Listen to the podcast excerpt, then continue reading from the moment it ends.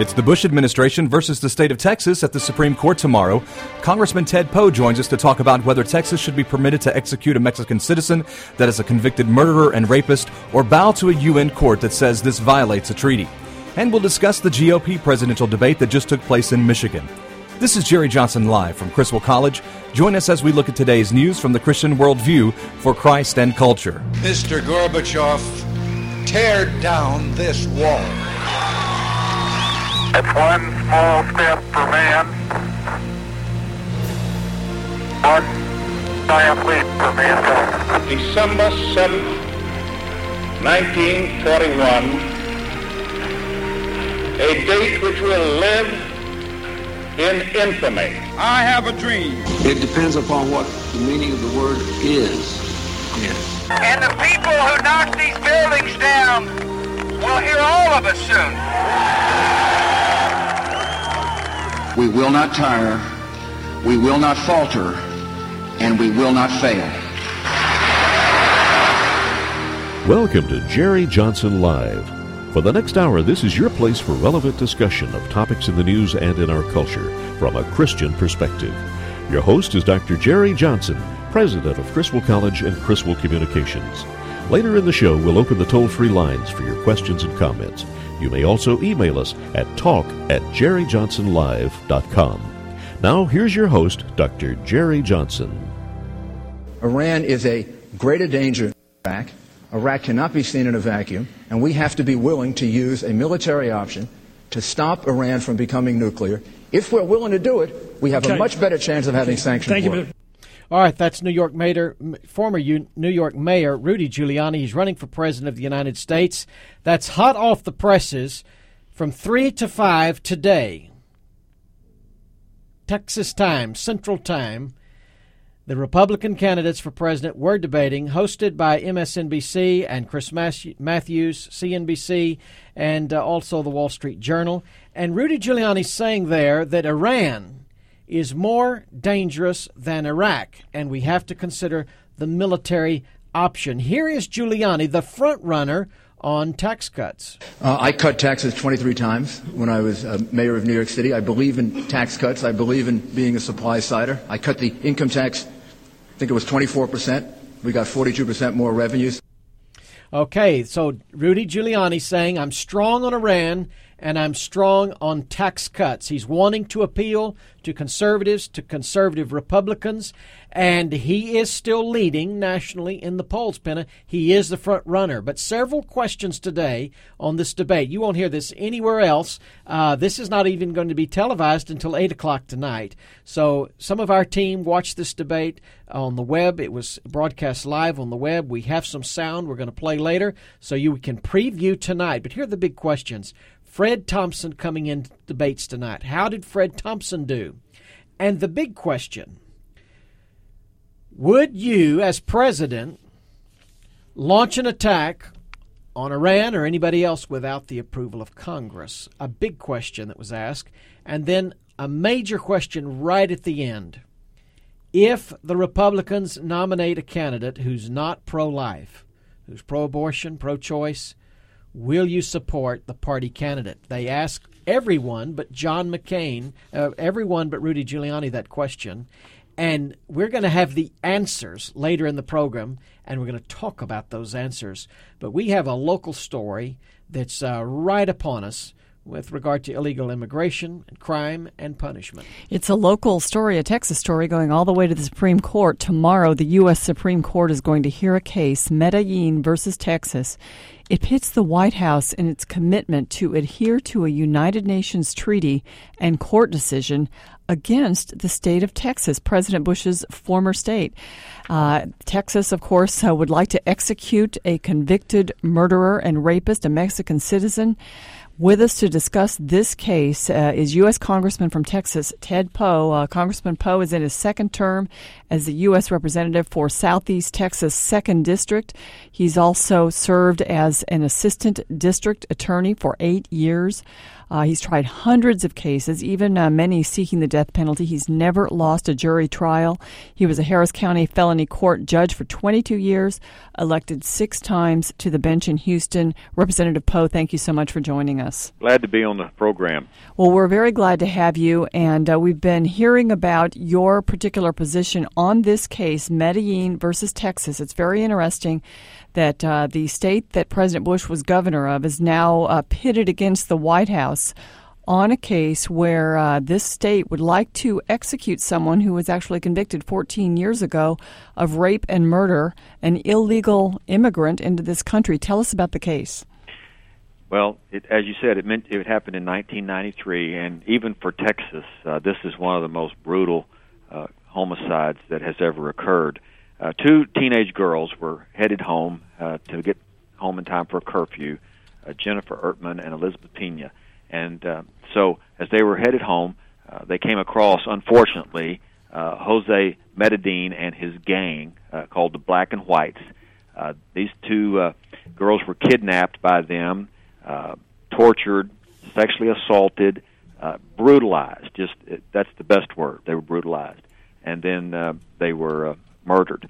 Uh, the defendant was later captured, uh, Jose Medellin. All of them were captured, all five of them, and uh, he bragged about it. He confessed. He bragged about how he killed them. He still had the watch of uh, Mickey Mouse watch of Jennifer Ertman in his pocket. uh, uh, and the thing about Jennifer, she actually got away, and her friend Elizabeth Pena was calling for help, and she went back to the scene to try to help her, and then they they kept her and, and murdered her as well. And so he was tried. Um, he was a Mexican national, illegally in the country, uh, got the death penalty. Uh, case went all the way through the Texas courts uh, and constantly upheld. And then he, at one time, complained, uh, not at trial, but later in the trial, that he did not get to talk to his consulate from Mexico when he was arrested. Now, mind you, he never asked to talk to a consulate, and he never objected at the trial that this so-called right uh, was not exercised. And so state courts and even the federal courts upheld the conviction. And, uh, in 2003, uh, Mexico sued the United States, said that this violated uh, the Geneva Convention signed in 1963, where a person was supposed to get to talk to a consulate before they could uh, be uh, tried. But he was never prevented from talking to the consulate. He just wasn't told that he had that right. That is correct. Uh, in fact, that law enforcement didn't know that they were supposed to tell him, and I'm not so sure. That's another legal issue. But Mhm. uh, he was never told he didn't. He was never prevented from talking to the consulate. He never asked to talk to the consulate, and he never objected to not getting to talk to him at any time in the trial until the trial was well over. Anyway, the Mexican government sued on his behalf, uh, and they won in the World Court in The Hague. Uh, and so the president, after that, intervened and said, "Okay, we're going to we're going to abide by this decision in the World Court," and told the Texas courts to o- overturn the conviction of this individual. Uh, the Texas courts, the Court of Criminal Appeals, uh, in all due respect to the president, said basically, you have no jurisdiction to tell this court or any other court what to do. And they upheld the conviction again uh, because he never asked to see a, uh, a consulate or objected. And uh, now the Supreme Court will hear this case tomorrow, and they will make several decisions. One, what authority, if any, does the president have to tell any court to do something? That's, that's the first question. Second, It's sort of a separation of powers, isn't no, it? no kidding. I mean, this is a judicial decision. This is not a, a right, uh, authority of the executive branch at all. It's a judicial determination. And second, uh, does the World Court have authority over Texas courts uh, in any respect? Uh, if they do or they do not. And thirdly, did if he had this right, if Medellin had this right, uh, did he give up the right by never objecting for over well over ten years? He received the death penalty. One of the killers has has already been executed. There's another one waiting on death row. Two are doing life sentences.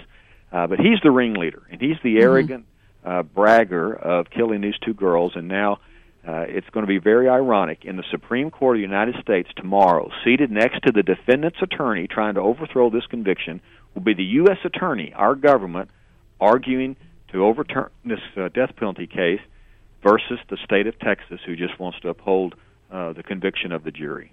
You're listening to Jerry Johnson Live. We're talking to U.S. Congressman Ted Poe about the Medellin or the Medellin case. This is a man who is on death row, set to be executed. But wait a minute. The World Court at The Hague has said, not so fast, Texas. Uh, you didn't contact the uh, Mexican consulate, um, and this man should not be executed. Let me ask you this, Congressman Poe. I want to get to those three questions you raised, but uh, isn't it true that President Bush early on said that the court should not intervene? That is, the World Court should not intervene. Didn't he switch positions at one point? Yes, he did. After this case was determined, uh, the president uh, withdrew the United States uh, from this portion of that treaty. Yes. In other words, right now, if cases are tried, the United States is not bound by that agreement in the treaty because uh, the president Right. withdrew us from that portion of it. So it doesn't even apply anymore. So he, he has changed. Do you have any idea why he changed his position? I don't know. I, I really don't understand. Well, let's address the fundamental question, which I think is what in the world does a world court uh, have to do with uh, courts in Texas? Should should they have jurisdiction in your view? Well, no, I, I do not think so. Of course, uh, the World Court is opposed to the death penalty under any circumstances, and it's not it's not for the World Court the Hague in Amsterdam to tell uh, people in Texas what their law ought to be or what the punishment ought to be or to interfere in cases. It's none of their business. They don't have jurisdiction, in my opinion, as a former judge. Uh, and but the Supreme Court will make that decision tomorrow, and it's a big issue because do does a defendant have rights by the World Court that are not guaranteed in the U.S. Constitution? So, which takes precedent, the U.S. Constitution or statements by the World Court? Do you think And this will be Supreme a Court will have to make that decision. They're going to decide. and uh, this would essentially give up our sovereignty in the legal realm, wouldn't it? no question about it. We would uh, give up the sovereignty and the uh, supreme authority of the Constitution to uh, a world body uh, that you know is not bound by anything except their own opinions, and so we would give up our sovereignty. Would give up the the. Uh, we've always been taught since grammar school that the Constitution was the supreme law of the land. We may find out differently now if the World Court decision is upheld. Representative Poe, uh, if this goes uh, in what we consider the wrong way, in other words, if the U.S. government wins at the Supreme Court, what does this say about uh, the wisdom of our getting involved in some of these international treaties? Well, this is a perfect example of why uh, we should not be so quick to run and uh, sign treaties because of the unintended consequences years later. And this this is a perfect example.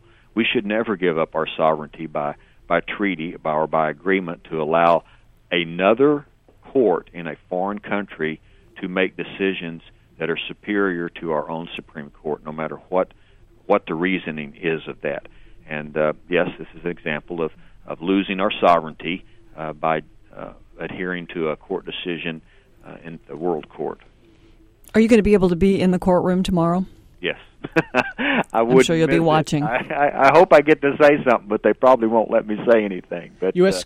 Uh, uh, yes, it's a it's a very uh, volatile case uh, uh, in the in the legal profession for the reason I just mentioned to you, which which is the sovereignty of the Constitution of the United States versus World Court opinion.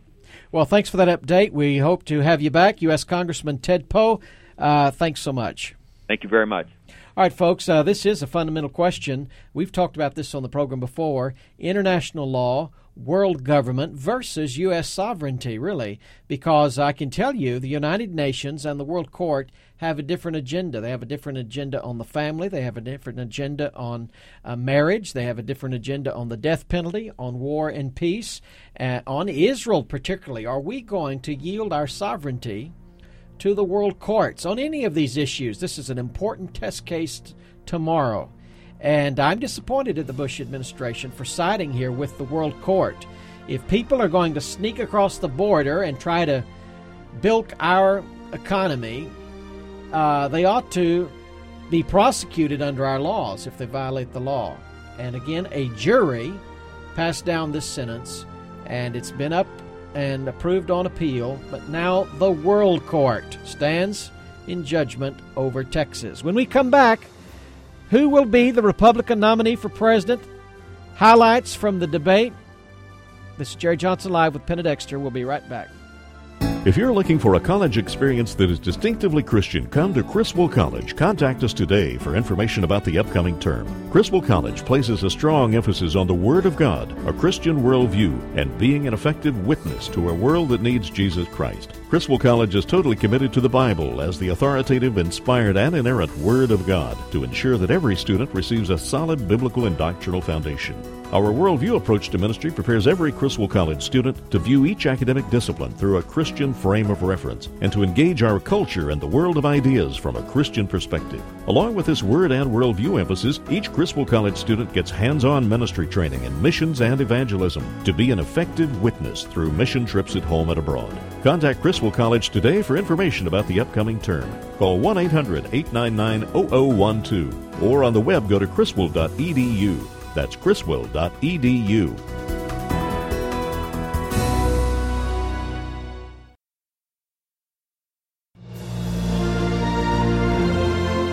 You're listening to Jerry Johnson Live. Now, here's your host, Dr. Jerry Johnson, president of Criswell College and Criswell Communications. Should conservative Christian voters vote for a Republican or a Democrat for president if that candidate does not stand up for marriage, does not stand up for the sanctity of human life, that is, they're pro choice or pro abortion or pro gay marriage. Well, that is a dilemma that many Christians are thinking about right now. In fact, that question was asked just about an hour ago to all of the presidential or most of the presidential candidates running in the Republican pack. Uh, they ask everyone but Rudy Giuliani. He's the front runner, and it was uh, really about him that that question was asked because he's the front runner, but he's not pro marriage and he's not pro life. And so some conservative Christians are saying, will we vote for the Republican candidate if it's Giuliani or will we go with a third party candidate? We're going to talk about that question later in the program. We'll open up the lines later on that question. But uh, let's talk about the other uh, big event. This is the unveiling of Fred Thompson today. This debate was from 3 to 5 Central Time. It was up in Dearborn, Michigan. It's going to be broadcast at 8 o'clock tonight on MSNBC. But you can get some uh, preview right now for the next 45 minutes here on Jerry Johnson Live. We have our producer in the studio, Andrew Hebert, who uh, listened to most of this debate, and Penna Dexter is here with me. And we're going to talk about what we heard Fred Thompson really uh, unveiled today and um, I know, Andrew, you have followed Fred Thompson's campaign. And um, I want us to listen to a piece of sound. And he was asked about the alternative minimum tax. This is a tax, as you all know, that uh, was initiated to target rich people who found tax shelters and so forth. But now more and more Americans are falling into this um, category. What are we going to do about it? Here's Fred Thompson. Well, in the first place, I don't buy the concept that uh, any reduction in taxes uh, is lost revenue to the government. Uh, the taxpayers haven't lost it, it's in their pocket. They know exactly where to find it. We shouldn't confuse the wealth of government with the wealth of nations. Just because the money is sent to Washington doesn't mean that uh, the people are any richer. In fact, uh, just the opposite is the case. Um, as you pointed out, the AMT was designed for the to target the, the rich guy and when the Democrats start targeting the rich guy, if you're a middle class guy, you ought to run to the other side of the house because you're going to get hit. Uh, they're not going to be on target. And this is another one of those cases. You point out we're going from about 4 million people covered now to uh, over, over uh, 20 million people. Uh, what we're going to have to do, though, is look at this uh, as a part of a total picture. Generally speaking, lower taxes and lower tax rates grow the economy. It's been proven in the 20s. It was proven during the Kennedy administration, proven during the Reagan administration, and again during this administration. I would apply that same principle to the, to the AMT. It, it, it ought to be phased out. Andrew Hebert, how do you think Fred Thompson opened up today? How do you feel about that answer? Well, I thought it was very crisp, and I wasn't surprised by it because this is just representative of his general belief in smaller government. Uh, that lower taxes are better for the economy. Um, this is really the uh, the only truly Reagan-esque candidate, I think, in the Republican primary. So a little su- supply side economics here, but that was John F. Kennedy's strategy. And it was very interesting that he went back to Kennedy. So he wasn't just talking about Reagan. That is, if the people have the money, the people will spend it, stimulate the economy. Well, if that's the case, though, the question I would have is why phase it out? Why not just get rid of it next year? Because what's happening with the alternative minimum tax is it hit three to four million people this year, and some people really got a big surprise this year. Well, how many more people are going to get the surprise next year? a lot more. It could hit 20 million people. If he's uh, true to that concept that uh, if we cut taxes, we actually improve the economy, and we're seeing all sorts of proof of that. Even today, there's a report that the deficit has dropped to a huge degree, much more than projections Because with the these cuts. Bush tax cuts. Why not just cut the? Why not just get rid of the alternative minimum tax? It's because there are a bunch of people in Congress who want that money right away. But if it'll really help the economy, as Fred Thompson says, why doesn't he stand on that principle and say, let's abolish it right away? Well, Fred Thompson was asked what he thought of the current economy. Let's go again to Senator Fred Thompson. He's running for President of the United States. It's his first appearance now at a presidential debate? I think if you look at the short term, it's rosy. I think if you look at a 10 year projection, uh, it's rosy. But we are spending money we do not have. We're on a mandatory spending lockdown that uh, is pushing us in a direction that is unsustainable. We're spending the money of future generations and those yet to be born. Uh, that has to do with our mandatory spending problem. Everyone knows that we have to address that. And it's the fundamental and foremost challenge, I think, facing our country economically.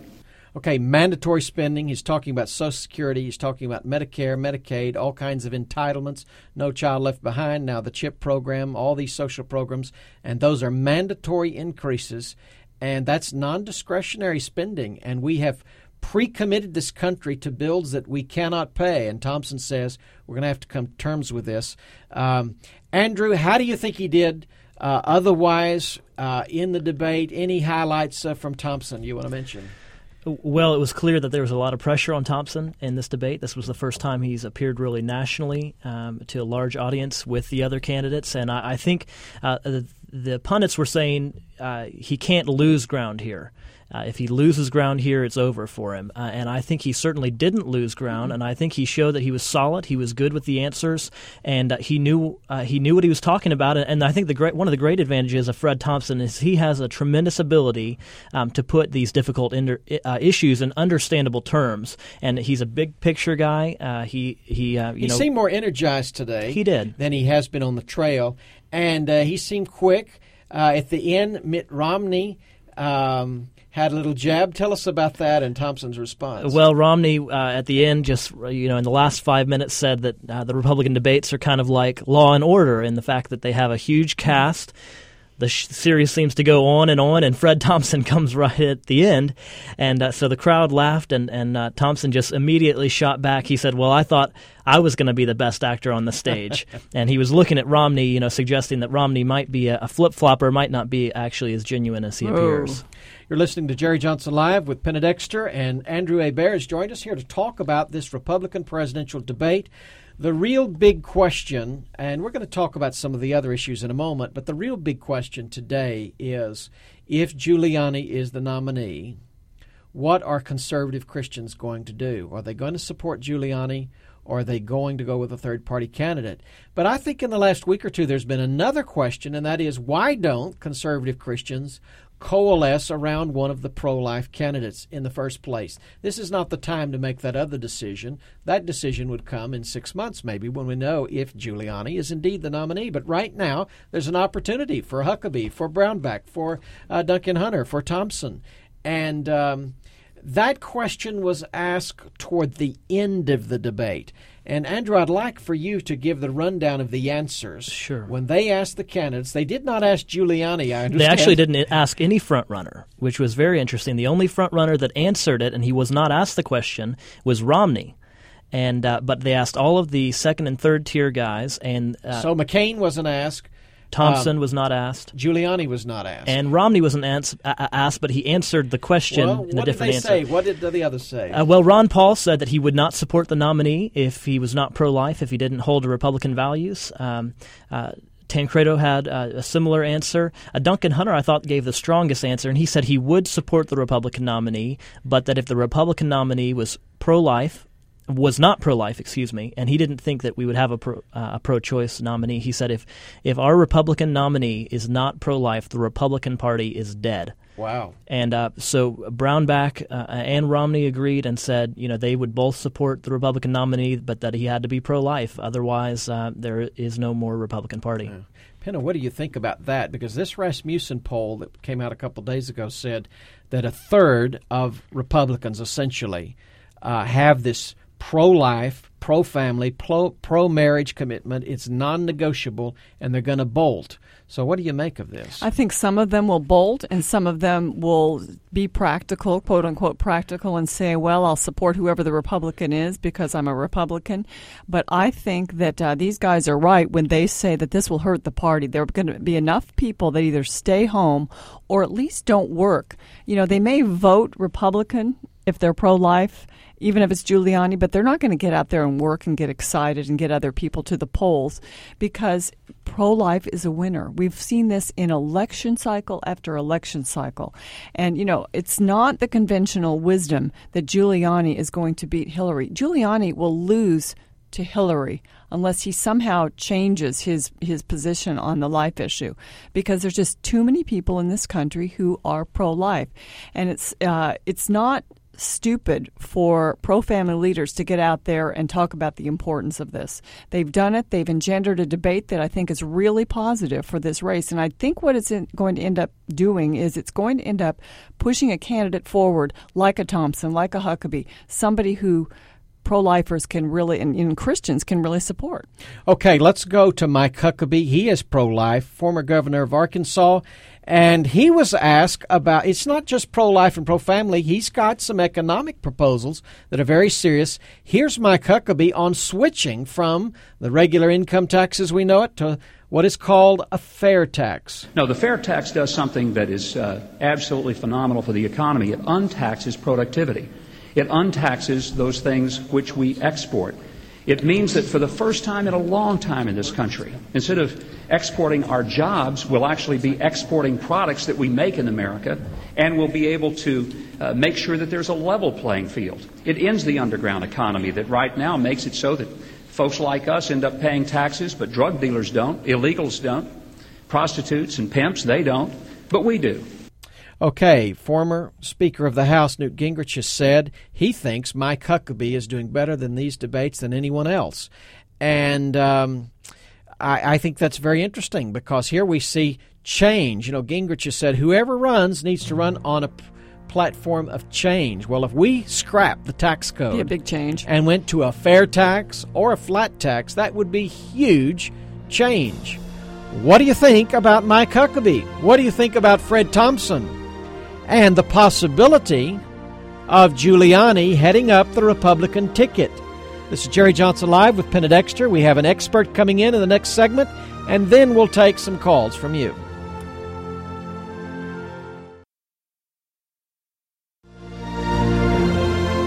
You're listening to Jerry Johnson Live. Now, here's your host, Dr. Jerry Johnson, president of Criswell College and Criswell Communications. Greater danger back. Iraq cannot be seen in a vacuum, and we have to be willing to use a military option to stop Iran from becoming nuclear. If we're willing to do it, we have okay. a much better chance of having sanctions. Thank you. All right, that's Rudy Giuliani, the former mayor of New York City. He's the front runner in the Republican race for President of the United States. The debate today from 3 to 5 o'clock Central Time. If you watched it on your computer, that was a way you could see it, but tonight it'll be broadcast at 8 o'clock Central Time. But you're getting a preview right now and some very interesting questions.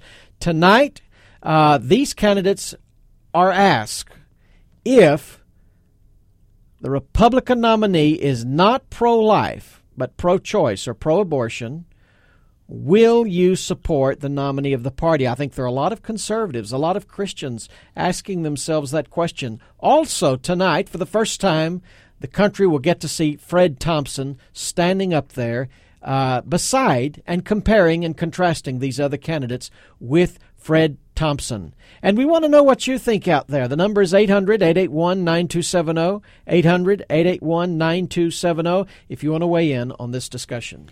With us uh, to also weigh in is Jack Burkman. He's a frequent guest here on the program. He's founder and president of Burkman Associates LLC. He's also a political analyst that's uh, appeared on Fox News, MSNBC, CNN, etc. And Jack, uh, we're so glad to have you with us. Benny, good to be with you guys. I hope all's well down there. Well, we're doing great. Uh, we just watched this debate, and of course, it was supposed to be about the economy. They went on to some other issues also. But the question I have for you is especially when we read, like today, in the Wall Street Journal reporting that the deficit has dropped to a greater degree than it was even projected to do. Uh, other than what's going on in the housing market, we have a good economy, low unemployment. So, do people really care out there whether we have a flat tax, a fair tax? Uh, are they looking at these economic issues? Are these topmost in, in the voters' mind? No, the public. Well, the pub, most of the public doesn't know what a flat tax is. They, those are those are issues well beyond the uh, mindset of the average person. But I think the average person does understand what a tax cut is, and I think the average person also understands that you don't. Fred Thompson hit. I won't give away too much because I know most of you viewers haven't seen it, but Fred Thompson hit it about right. He said when they shoot at the rich through tax increases, they often miss and hit the middle class. Mm-hmm. And Yeah. I think that's a concept that the average person understands. So, yeah, no, the, the, the flat tax and the sales tax and you know, value added tax and all the things they debate on the Hill, no, that's that's way beyond. And you won't hear much of that discussed on the campaign trail. Uh, Jack, let me ask you this. Uh, you know, a lot of our listeners are wondering if they should even turn on the television tonight. It's, by the way, it's 8 o'clock locally on MSNBC uh, here in the Southwest. Jack, tell them what they should be watching for and why it really is important for conservatives, Well- Republicans, uh, Christians. Uh, they need to make some important decisions right now. What could they be listening for tonight? Here, Jerry, is I think the decision for your base and your core audience. Conservatives, social conservatives, Christian conservatives have got to make a fundamental decision. I'm going to be very candid, very blunt about it. All right. The decision, the decision is this: Is it better for them to have somebody like Hillary Clinton elected, even though they despise her, and then the conservatives can go in the wilderness, regenerate, and come back stronger than ever before, and do what they've done so many times in the past, so we can have a values-oriented party? Is there a time when you have to do that so you can regenerate in a successful way? Or is it better to, I don't know what the word is, to bastardize the party and to bring in a social moderate or a social liberal, a person with values whom your base doesn't like, whom I don't like, and and yet you say, well, it's better than Hillary, and it is. It's better than Hillary. We'll win on economic issues. We'll win on some social issues. Well, we don't like we don't like a lot of the social agenda, but we're going to bring him in anyway. We're going to bring in a Romney who's who's you know not telling the truth what he really thinks about gay rights and not telling the truth on what he really thinks about abortion. But you know, Romney's right on economic issues. He's a good businessman. Maybe he's better for the country than Hillary. So that is the choice. That is the very fundamental choice Wow. that your base and your listener needs to make. Now, Jack, let me ask you. That would presuppose, uh, number one, that Giuliani could win against Hillary. Number two, that Giuliani will indeed be the nominee. Now, let me ask you this question. What about the scenario, though, of one of these other candidates actually surfacing and winning the nomination? Who do you think, uh, besides Giuliani or Romney, has the best chance right now to be the nominee? Oh, I think besides those two, Fred Thompson. I, I think, and and I think your viewers. I don't want to give away too much of the. I I, I watched it as uh, I, I watched it today and uh, doing commentary for CNBC. I, I had to watch it, but I think Fred Thompson. Your, I think your viewers will find they can judge. Your, your listeners will find they can judge for themselves that Thompson held up very well. If I had to pick a winner, I would say the overall winner was Giuliani, who got in some good humor. Thompson got in some good good points as well. Thompson held up, and expectations were low. The media had really lowered the bar for him. Uh, there was a sense Yes. the New York Times and the Washington Post had been driving this agenda that he didn't know policy, but he showed today, this afternoon, that he really did know policy, and I think your listeners will find that he held up uh, well. I think one thing that he did do is he brought up and, and he really uh, made some strong points on the entitlements area. And in a sense, if he could come out with some sort of a plan, I know he doesn't get into details, he's more of a generalist uh, to show the American people that he's going to do something, you know, about this huge uh, balloon of baby boomers that's going to retire and break the system, that might be something different to sort of, uh, I guess, take him out of the, the pack. I thought he did on, and you know, tax on tax and spending issues. I thought he did very well. I, I think the um, I think the question for all the Republican candidates on this is, and really for the Democratic candidates too, is you know, we're not sure. We, you know, we, the president, I, you, everybody would like to get out of Iraq and leave behind a flourishing democracy as soon as we can. But we're not sure if we can do that in 07. We're not sure if we can do that in 08. We're not sure if we can do that in 09. We really don't know how long this is going to take. And as long as we have this Iraq bill, and there can be all kinds of opinions about whether the war should have been launched, I support it, others don't, what have you. But as long as we have this continuing Iraq bill, we really can't make immediate plans about putting money into Medicare or putting money into Social Security or or uh, paying down the uh, the debt. We don't have that luxury, and we certainly don't have the luxury of doing these idiotic things that Hillary, Hillary Clinton was talking about, like a baby bond or a national health system. I mean, the debts. It, it is quite possible that if you had a President Hillary, she would have to pay the three hundred billion dollar a year war tab, pay another five or six hundred billion or more to pay the cost of this national health system and then you would see a situation where she would almost be forced into raising the personal income tax rate by uh, five, six, seven percent, and and then we really would have. Then it would be back to the '70s, and then it would be a disaster. Um, let me ask you this, Jack. Um, Bartlett, who worked for the president today, it's been released that Dan Bartlett said uh, Fred Thompson's a dud, uh, Mitt Romney's a Mormon, and Mike Huckabee's last name is too hick to be president. Now, I want to ask you a question. We keep seeing Huckabee uh, move up. He's moving up. People talk, keep talking about Huckabee. Do you think Huckabee tonight in this debate uh, continued to do well and that he's still got a slim chance of breaking into the field? Uh, yes and no. I think he I think he's acquitted himself very well. I like his values. I like his approach on most things. I don't like his positions on trade but I like his social values a great deal. I think he has really shown himself to be a composed guy. But breaking in, it just takes a whole lot of money yeah. and media and momentum. It's just not. It's almost not. Uh, uh, you know, that's like saying Ron Paul. Uh, he's raised five or six million, almost Yeah. like a, a Howard Dean type candidate on a small level. It, it's really no longer possible in this day and age for these type candidates, unless you have someone who's just uh, extraordinary, uh, just someone who's absolutely extraordinary to, uh, and they're not. All right, Jack. I, I, we got to go, and we got callers on the line. But Jack, I want to thank you, folks. You can see him on CNBC today and uh, talk about this debate. Jack, we'll have you back again. Doctor, thanks so much. All right, folks, we're asking for your calls now. The number is 800 881 9270. Do you support Rudy? Do you support Thompson? Do you support Huckabee?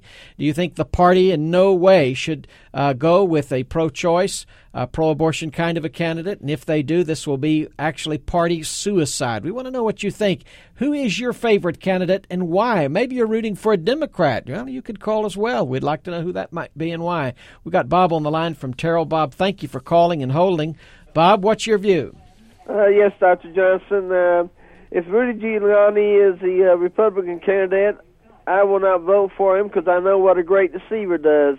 Because I know what uh, Satan does in the uh, Bible, and uh, I choose uh, Mike Huckabee and Duncan uh, uh, Duncan Hunter because uh, I like their views, uh, uh, religious values, and that's uh, that that uh, stuff. Huckabee and Hunter for Bob from Terrell. Thank you, Bob, for calling. We got Linda on the line from Dallas. Linda, what's your view of this discussion? Well, I I kind of follow him. Basically, when it's all said and done, I feel we're going to be responsible uh, someday, and we're going to have to be saying who we'd vote for if we're pro-life or we're pro-choice. And I'm definitely pro-life, and definitely believe in man and wife marriage. So I would not be able to support a Republican or a Democrat because I would go with the individual of that. So your loyalty is not to a party, really, but to principles. Right, that's true. Thanks, Linda. All right, we've got Elsie on the line from Fort Worth. Elsie, thanks for calling. What's your view? Praise the Lord. Well, I had a little problem with Jack on his last comment, though. um, he really sounded like he was I know he was giving facts, but he put down uh, hard uh, people that really believed in what they were standing for, the values, the social values, and they didn't give the people. He didn't give us enough credit. Um, I think that uh, I would not. I'm pro-life. Uh, I'm definitely going to be in in the pro-life corner, and values are very important to me. Uh, so I'm looking at Huckabee and probably Ron Paul. Uh, no way would I vote for Giuliani, and no way would I re- vote for a Democrat. Uh, basically, because of the pro-life and the marriage. Thank you, Elsie. We're out of time. Thanks so much for calling, folks. You can call in. The number is 800 881 9270. 800 881 9270.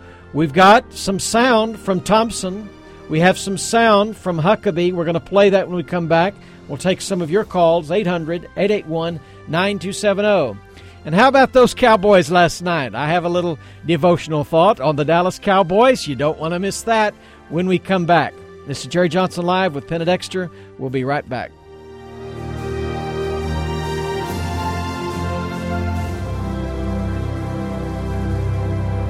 If you're looking for a college experience that is distinctively Christian, come to Criswell College. Contact us today for information about the upcoming term. Criswell College places a strong emphasis on the Word of God, a Christian worldview, and being an effective witness to a world that needs Jesus Christ. Criswell College is totally committed to the Bible as the authoritative, inspired, and inerrant Word of God to ensure that every student receives a solid biblical and doctrinal foundation.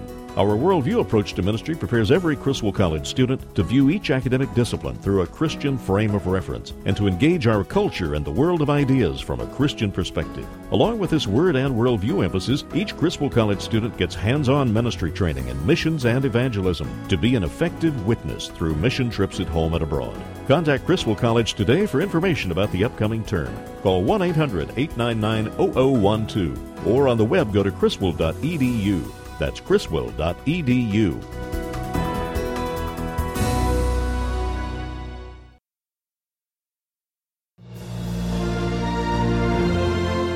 You're listening to Jerry Johnson Live. Now, here's your host, Dr. Jerry Johnson, president of Criswell College and Criswell Communications.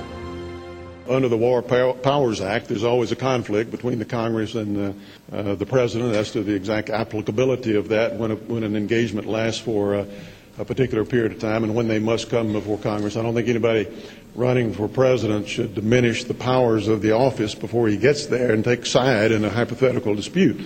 But I would say that um, uh, in any close call, you should go to Congress, whether it's legally required or not, because you're going to need the American people. And Congress will help you if they're uh, voting for it or they support it, or leaders, especially in the opposite party, are convinced and looking at the evidence that this is the right thing to do.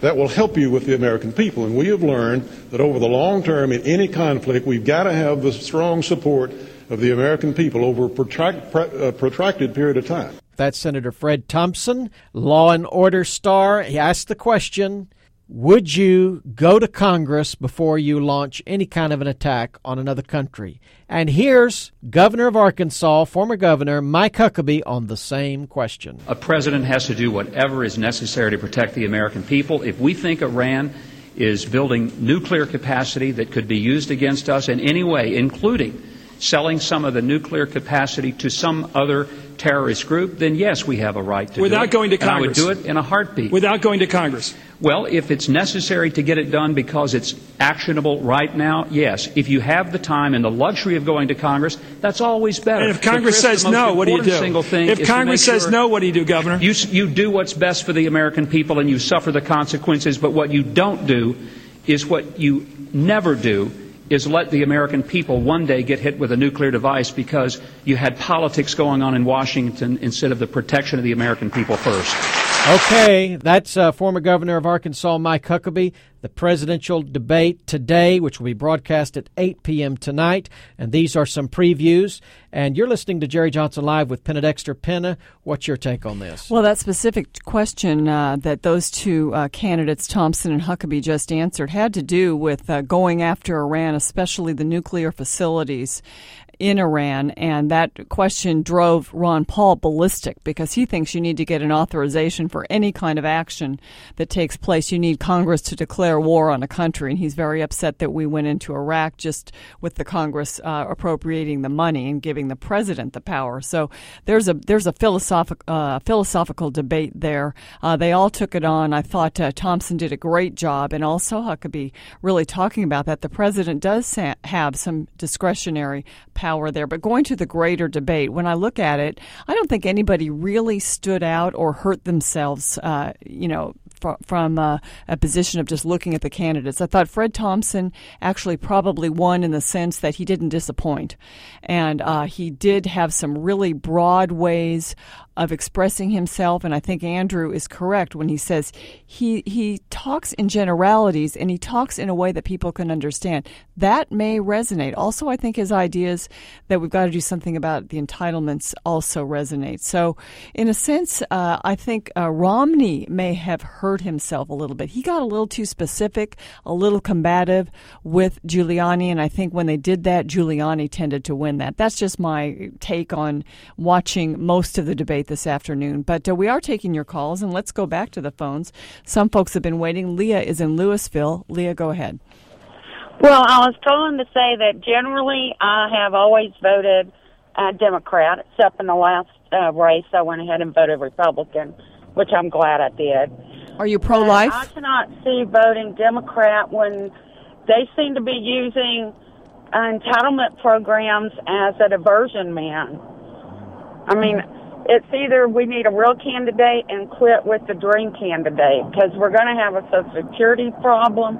We've got a Medicare, Medicaid problem. I just don't see how we can just promise people free health care and not get real with them on how they're supposed to pay. So, who's your guy? Um, right now, Fred Thompson, because I'm hoping that he will be the one that'll get real with people. Okay, great. Elizabeth uh, is in Waxahachie. Elizabeth, thank you for calling. What did you think of the debate? I'm, I'm enjoying listening to the debate, and I like Mike Huckabee. I've liked him since the very first time I heard him on your program. I really hope that he's at least on the primary ballot, and I hope that he also makes the presidential ballot. If he does, he definitely has my vote. However, if it comes down to someone like a Rudy Giuliani against Hillary Clinton, I think my vote would be cast against Hillary, not necessarily for Rudy. The anti Hillary vote. Vote. I'm the champion of that. Thank you, Elizabeth. We appreciate it. Uh, let's go very quickly to Paul in Lancaster. Yes, how you doing? Great. I uh, would like to say Huckabee, and I think if enough people stand up, I hear Huckabee's name a lot, and if enough people stand up, he does have a chance to win. I think we got to keep that thought going. There was a columnist today, Dr. Johnson, that said if the Christians would just all get behind Huckabee, he'd move up and he'd be the nominee. Yeah, World Daily featured an editorial today, someone said, "Look, the Christians just need to quit whining." Right now, we've got three or four Christians who are pro-life, pro-family in the primary process. So the thing to do is rally round one of them. And that could be Huckabee, it could be Thompson, it could be Duncan Hunter.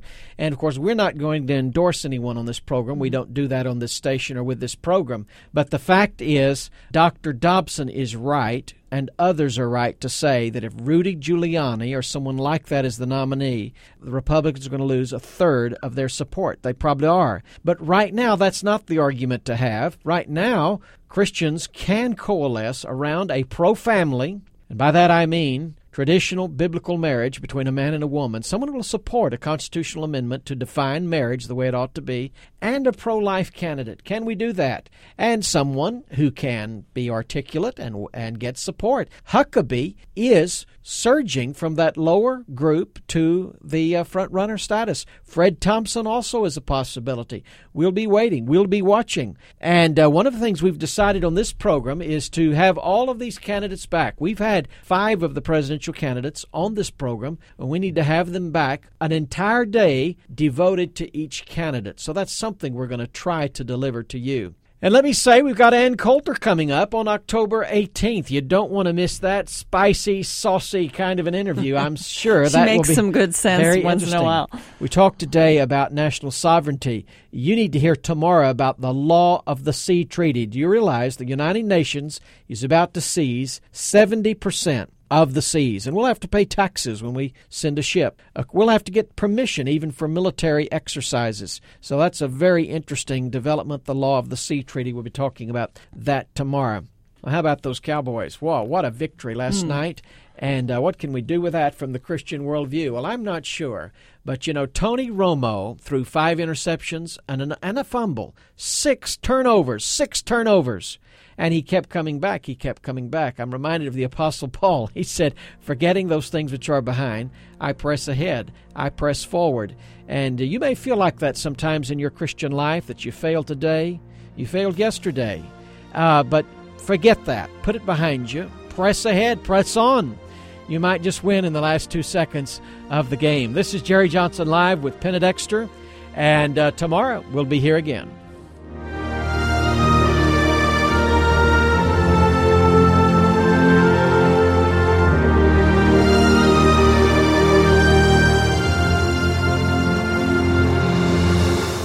You've been listening to Jerry Johnson Live, a Christian Worldview radio show.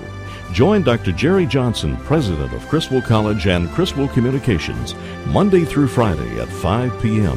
for an hour of relevant discussion of news and culture from a Christian perspective.